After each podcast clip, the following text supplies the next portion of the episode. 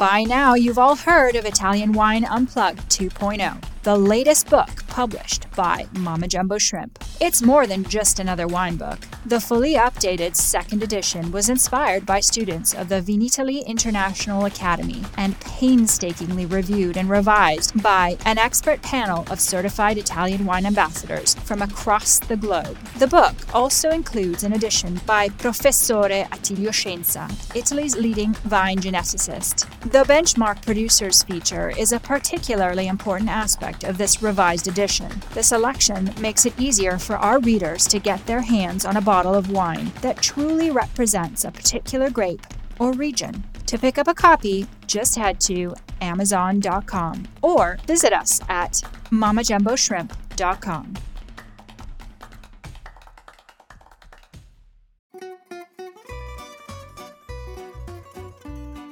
Welcome to Wine, Food and Travel with me, Marc Millon, on Italian Wine Podcast. Listen in as we journey to some of Italy's most beautiful places in the company of those who know them best, the families who grow grapes and make fabulous wines. Through their stories, we will learn not just about their wines, but also about their ways of life, the local and regional foods and specialities that pair naturally with their wines, and the most beautiful places to visit. We have a wonderful journey of discovery ahead of us, and I hope you you will join me.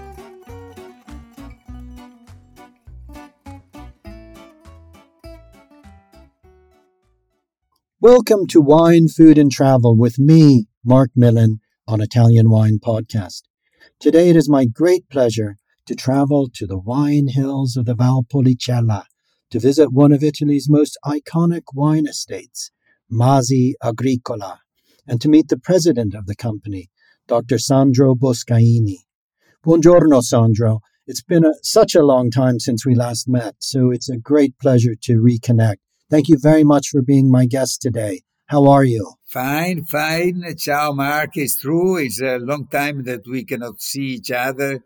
And uh, um, although sometimes we had the, the possibility, uh, possibility to chat each other, but uh, uh unfortunately we lost uh, uh, three years of our life, you know, this happened uh, everywhere in the world and even for us. Nevertheless, in that uh, uh, bad period of time, we had the chance to, to do a lot of things, including the celebration of our 250 harvest in Valpolicella. That's a very exciting milestone. And I've been listening to some of the wonderful podcasts that are available on the Masi website. And I urge our listeners to seek these as well, which really uh, tell in detail um, so many things about what has happened with the family over 250 years. So it's something to be very proud of. Now, Sandro, 250 years, if my mathematics is correct, goes back to 1773. So your um, area of this area, of Verona, all of the Veneto, was a proud part of the Venetian Republic. This was prior to the occupation of the Austrians. Is my history correct? Yes, it is. Uh, there is something in the middle, um, uh, even most important, probably. Uh, in 1797, uh, uh, Napoleon and the French they uh, fell down the Republic of Venice, and the for a few years our region had been a part of the empire of Napoleon. And uh, in a in a way that uh, we had here uh, close to us in Valpolicella the the strong battle of Rivoli. That's why there is a victor of of Napoleon army. that's why in in Paris, one of the major uh, and the central road uh, is uh, Rue de Rivoli.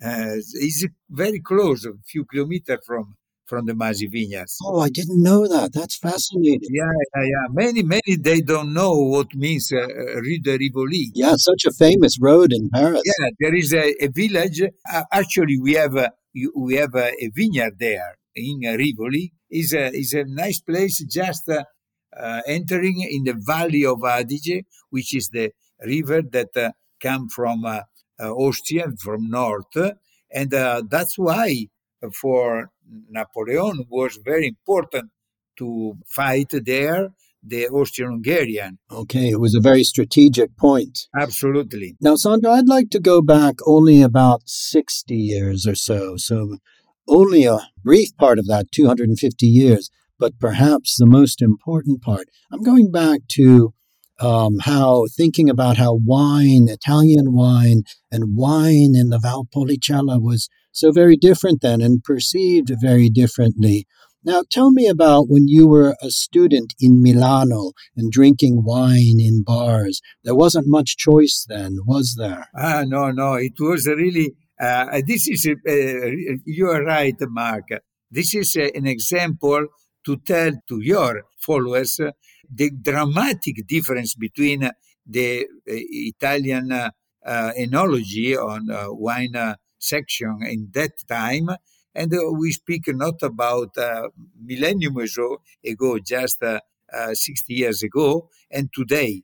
At that time, I remember, for example, we used to go on the on the evening just for a glass of wine with my friends in a in a trani. It was the name of one what today is wine bar, but in Italian today many they call today either uh, osteria the, the place to drink wines. The uh, wine chart, the wine uh, selection was uh, very simple and was written in a three small uh, barrel, uh, vin scur, vin char, vin gros.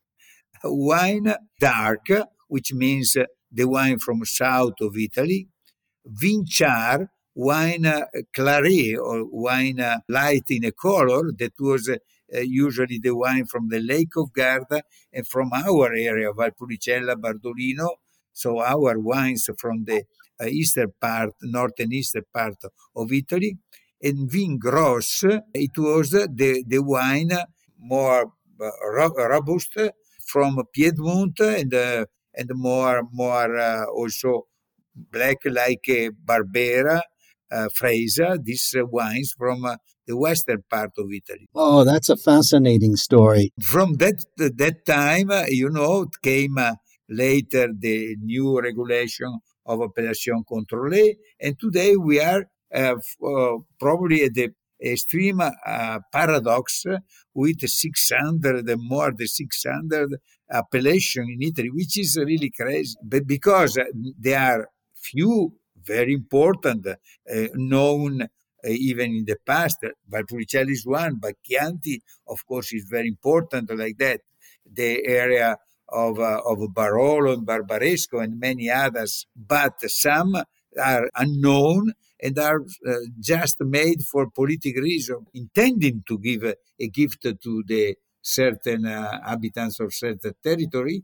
But of course, if, if the wine is not known and if there is no uh, possibility to expand the distribution in the world it's just uh, a name that nobody that remain on the paper. Yes, I think that's why Italian wine can still be very confusing for people coming to it um, for the first time. You are perfectly right. Uh, we need really to to try to put together the reality of uh, wines that are good from a, a vocate area, but also known in the world. All the rest make only confusion. Yes, absolutely. Now, Sandro, actually, this was an interesting time because it was also around Italy's economic miracle, and it saw the rise of industrial wine production. Industrial wine production from the Pianura of Verona, where high yielding vines were planted um, and, and vast quantities of Valpolicella, Soave, Bardolino yes. were being sent around the world. But of course, at the same time, the classic heartland of Valpolicella, where you're located, these hill vineyards that are so much more difficult to work, cultivated on the dry stone terraces, this was being devalued by the success of the wines from the Pianura. Yeah, it's true. Uh, is uh, you know the the the the, the question mark is uh, should we remain uh, linked to the the values of the soil that produce grapes or is just the appellation that uh, uh, gave, uh, gave value to the wine. Of course, we have to start from the best located vineyard on the hills, and consequently, the wine will be uh, great appreciated, but we should stop there, not when the, the, the appellation is appreciated, then I add more and more outside the historic classic area as has been done in Porto Valpolicella, the Bardolino, and the Soave, all the three. Uh, in particular, Soave, I have to say. But uh, this, uh, of course, it remains uh, just uh, one uh, name, well-known name, but uh, sometimes it's difficult to find the proper link between the name and the original values of the wine that is in the bottle. And in many ways, this was the work that you set out to do when you joined the family company to reclaim uh, an ancient vinous heritage and patrimony that goes back to the Roman times. Absolutely, and this is it was my my approach. Let's see, uh, the original approach is different. What happened in California from what happened in uh, in, in, Chile or in uh, even in other areas in Italy. For example, uh, even in Toscana, the area of Bolgheri that uh, have been planted recently. We have uh, the plantation of the vineyard in our region uh, it go forever. Uh, uh, we were now studying, really Masi is one of the supporters of this, the possible shares of a place where uh, being cultivated grapes 6,000 uh, years before Christ. And uh, uh, we are looking now, hopefully, we can prove that that um, seeds of the vineyard represented the the uh, ancestor of Amarone. It would be fantastic. But in this uh, situation where all the major and the, the, the more vocate vineyards have been planted for centuries, of course, uh, in the history we can find uh, the appreciation of our ancestors for centuries, looking to the best places and describing what is uh, really great from what is mediocre or what is good but not uh, exceptional. And uh, so, going through the history, even in French, they did the same when they made uh, the great uh, selection of uh, Grand Cru, Grand Cru Classé, etc., etc. And we don't have, unfortunately, this kind of legal delimitation, but uh, I know personally, and our technicians know that there are some areas that uh, are great, great areas.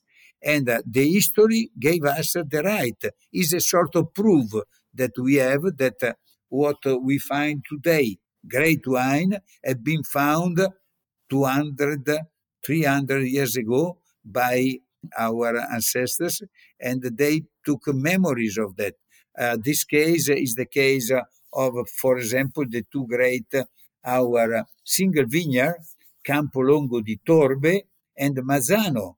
We found documents at the end of 12th century describing that uh, this place had been uh, uh, considered the, the, producer of the best wines in the valley of uh, Negrar in Valpolicella Classica, as well when we have the memories of Serego Alighieri estates. Vaio Armaron been, is described in the purchase document from 1353 when the son of the poet Dante Alighieri uh, bought this uh, large estate in Valpolicella. All this gave us uh, the, let's see, a precise system to delimitate the, area and the vineyard. Of course, it's not enough. Today, we, we, we can prove and we can check also with a, uh, in a technician way. But of course, this has happened uh, because we can uh, start from uh, historic uh, references. I think that's absolutely fascinating, Sandro, that the scientific technology that you have today confirms what was found in documents in the 12th century. I remember you explaining to me about looking at church tithes, for example. Absolutely. The church would always specify the best wines. They wanted the best wines, not any old wines. And yet, these vineyards are still producing the flagship wines of Masi. Absolutely. And uh, this is, uh, uh in my way, also because of my uh, uh, uh, of classics. But I am totally convinced that in, a, in an historic area, this is not just in Italy, even in Germany, and and, and sometimes through the church, really, thank the church that at that time they own great properties in the in the best area. We can have a precise indication uh, where is good and where is less good. Yeah, that's fascinating. That's a really interesting story of how, from this time 60 years ago, uh, over that period, Sandro, we've seen Valpolicella now rightly take its place on the world stage of amongst the greatest wines in the world, something that happened while you've been working in the company. Yes, it's true. The, uh, the movement of uh, uh, relaunch the ancient traditional winemaking method and the varieties of grapes typical of the area uh, is uh, quite uh, recent, but myself and the Masi play a great role on this. For example, on discovering the ancient variety Oseleta that totally disappeared. nobody after the phylloxera time took the responsibility to replant uh, for many reasons. First of all, because of the low crop of, of this uh, great variety. Now, being restored, after that, uh, I had the chance to rediscover four vine not attacked by the phylloxera, and uh, through the, the Italian Center of uh, Viticulture in Conegliano Veneto, we made the research. I was the first to have the chance to replant, and now is uh, represent a great possibility to give a, a backbone uh, in a in a wine like a Valpolicella or Amarone, giving more modernity to our wines. But also what had been done, and Masi was the first really coming uh, with a, a 1983 Amarone as a, a modern style of Amarone, which means modern style of Amarone, is a wine that uh, have been checked everywhere from the selection of the vineyard, selection of the best bunches, a new way, more accurate to make uh, this unique uh, way uh, of making wine that we call appassimento, the drying of the grapes making in a, in a specific uh, sites, controlling the humidity, the temperature, in order not, not the grapes are not attacked uh, with a mold, and then making totally in a new way a very speedy fermentation that in the past was not uh, was uh, left to be wild um, and the wine of course as a result was sometimes very, very oxidate.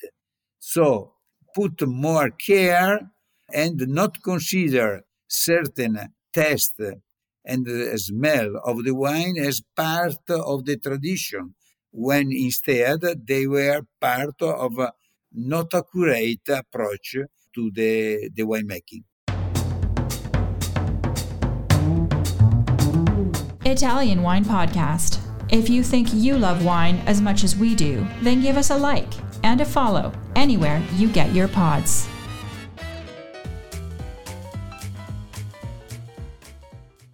So, taking this ancient method of making wine from semi dried grapes, but bringing it into a more modern style that consumers can enjoy. Absolutely. And, and the results is what you said rightly uh, a few minutes ago. Today, the Veronese wine, even this uh, uh, fantastic wine, the name is Amarone or the sweet version Recioto, they are very, very clean and approachable for the, the, the, the contemporary consumer. Sandro, you are known as Mr. Amarone because you have taken this great and very special wine all around the world. Now tell us briefly what makes Amarone such a special wine and why it is unique in the world. I will uh, explain it this way. Amarone, a historic wine. Uh, of course, uh, historic wine means that uh, have been considered a great wine in the history, but is not enough. Uh, what is uh, really important today is uh, with the history, we can uh, uh, really have a, a, great storytelling, which is very important to show uh, the uniqueness and to show this appreciation as well the winemaking method, the original winemaking method. But the, the, the second point after the historic wine is a unique wine. Why is unique wine? Because of the production area. Uh, Amarone can be uh, produced only in a very small area that you know very well, Marc, the Valpolicella Classica Hills. Why? Because of the uh, special climatic condition, the uh, the mountain, the Dolomites that uh, that protect uh, from the flows of the north that should come from Austria and Germany, but also the vicinity of Lake of Garda that give a special influence to the climatic condition. Second point, the variety of grapes, not uh, international variety of grapes, but indigenous variety of grapes, Corvina, Rondinella, Molinara, uh, the, the most important, that uh, are typical of, of, our area since centuries and centuries ago. Another point is the winemaking method, what we call appassimento. So, in this specific climatic area, with these grapes, we can make a drying process that make emphasis not only to the power of the wine, but, but to the style of the wine. And the style of the wine is another uniqueness of Amarone. Amarone is Amarone because he's a gentle giant. So he's big, he's high in alcohol after the drying process the, and the, the concentration of the sugar. But uh, he's a gentle giant because at 16, 15.5, 16 in alcohol, still he keep uh, a lot of velvet and uh, uh, is not very high in uh, tannic, uh, is not very high in uh, acidity. It's really always uh, round and soft. But is also it gives an illusion of sweetness that is absolutely unique. When you you smell an Amarone, even uh, new Amarone after two or three years, you have the sensation that uh, you are approaching a sweet wine. Instead, it's totally dry, no residual sugar. Uh, is uh, usually our Amarone is around five, uh, six gram maximum. So is this illusion of sweetness that is part of the charm of this wine. Yes, and it's you've described that beautifully. It's that power with that velvety quality, that gentleness that makes it so unique, and yet at the same time so complex and fascinating. Sandro, you have spent your life going around the world teaching people about this unique corner of Italy, the Valpolicella Classica, about Amarone. In a sense, you're precisely in the tradition of those intrepid and entrepreneurial Venetian traders who went far and wide to sell their wares and sailed the Mediterranean and were such incredible entrepreneurs. You were even one of the first to sell wine to China, and to do so, you took a Venetian gondola packed with your wines to Beijing, along with with another friend of mine, Gabriele Ferron from Isola della Scala, to teach the Chinese how to cook rice Venetian style. Tell us about this. Uh, absolutely. You remember very well, Marc, a, long, a story a long time ago. And this happened exactly few months uh, after that uh, China being uh, reopened to the, the visitors. And Kempinski Hotel, it was just open in Beijing. And the, the director and the chef of this, this hotel, great hotel, they were in charge to open an Italian restaurant with the name Gondola.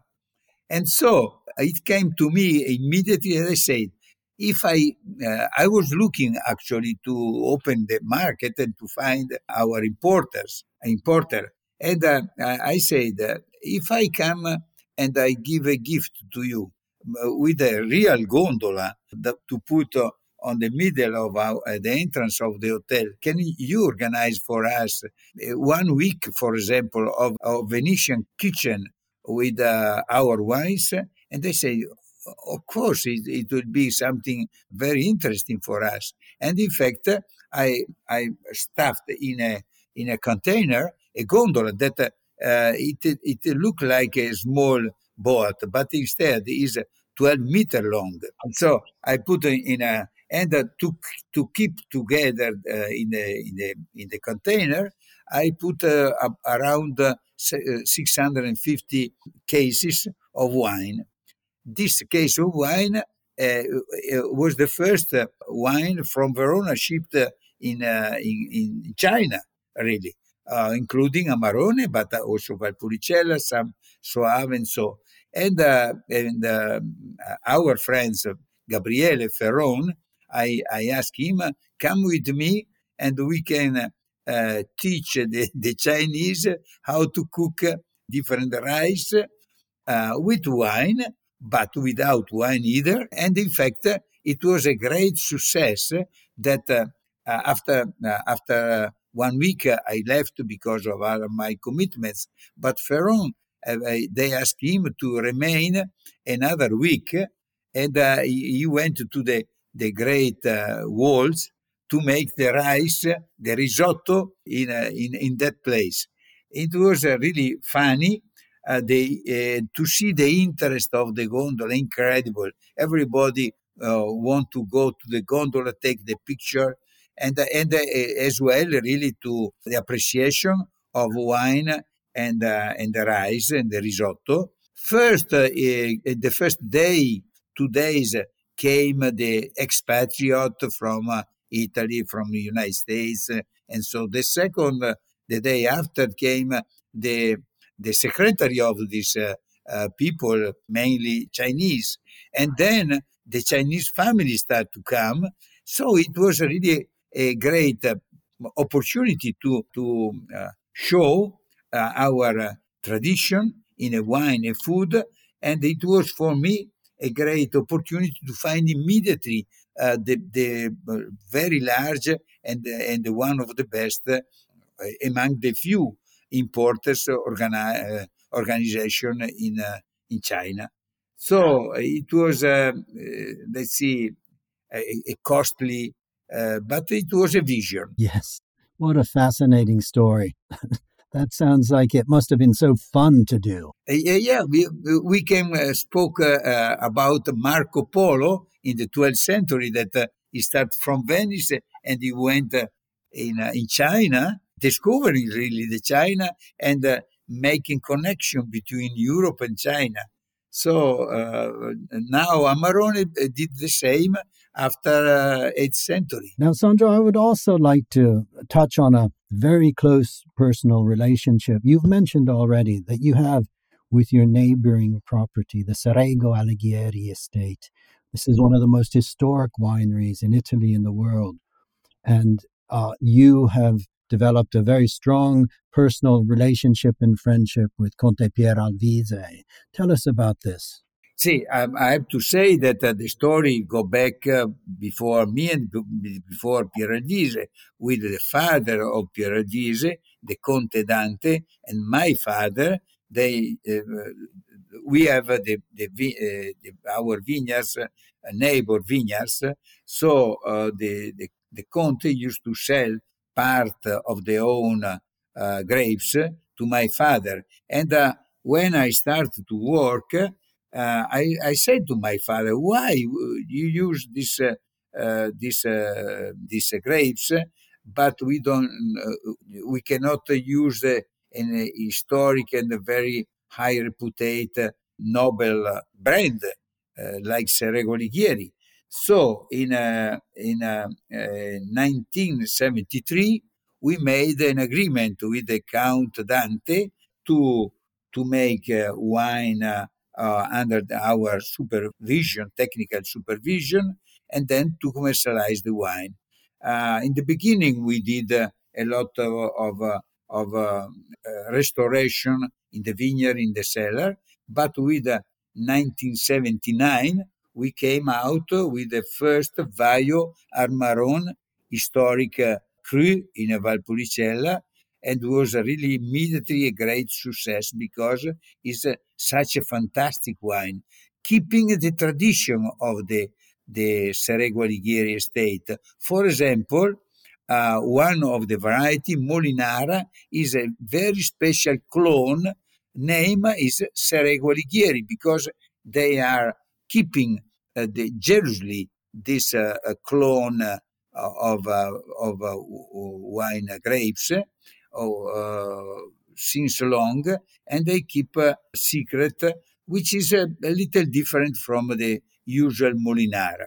But more than that, I found one system that uh, is still, I think, almost unique in the world to age, to mature the Amarone as well the other reds in a cherry wood cask.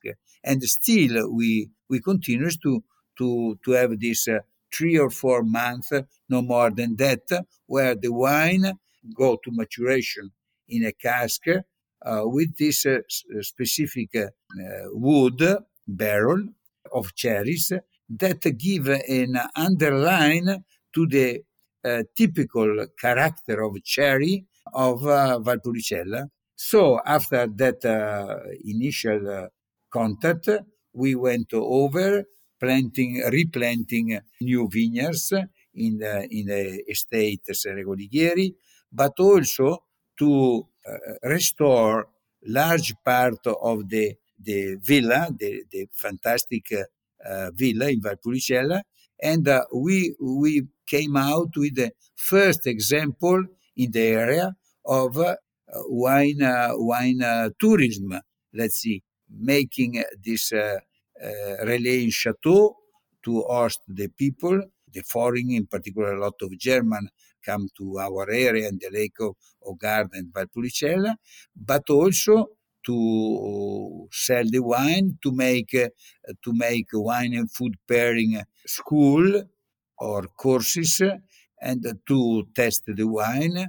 It's really a lot of things that make this our uh, combination uh, being the, the first really to start the, the modern acclaim Turismo del Vino. Yes, very, very important. In fact, I and very enjoyable. I recall some wonderful meals in the forester, Foresteria di Serego Alighieri of uh, pairing of traditional foods of Verona, uh, risotto all'Amarone, for example, with the uh, with with the wonderful wine. So it's one of the great ways to I think really experience uh, a wine region. And in fact, that leads me to my final question, briefly, because I know we've we've uh, run out of time a little bit.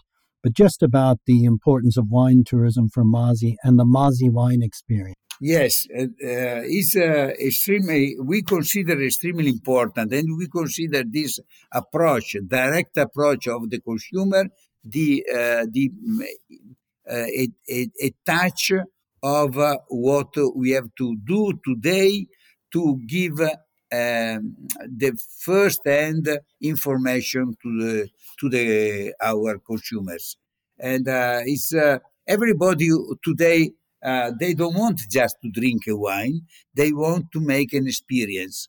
The experience uh, uh, of uh, one territory, the experience of, of, one style to, to, to do uh, for, in a family, to do business, the experience to make wine, wine and food combination. So the holistic uh, approach to a territory to really through a, a glass of wine to re- recognize uh, on, on, deep uh, the values of the area. And uh, oh, in fact, a few years ago, we formed our, let's see, a new oh, part of the business, the Masi wine experience. And uh, we started with uh, our, uh, our original approach at Serego Alighieri. Still, it remains our head of these sites for Masi experience. But then we open another very important wine experience sites in the Lake of Garda, the Tenuta Canova in Lazise del Garda, where you can have uh, same uh, same uh, approach, testing of wine, school cooking, uh, school pairing wine and food, but also a small museum and a visit of the vineyard, the cellar with explanation. But uh, we we are doing the same in a recent acquisition we had in the area of Valdobbiadene, the, the Prosecco original historic area in the hills of Prosecco. Uh, Canevel is the name of our state, but also uh, we open uh, uh two wine bar with our wines and this same approach to the, the, the, the experience of the, the, the Verona and the Venetian area, one in uh, Zurich, one in uh, recent in Munich, Bavaria, in Germany, and one in the ski area where the the Olympia Games, which will be in uh, in uh, the 2026, um, Cortina d'Ampezzo in the Dolomites.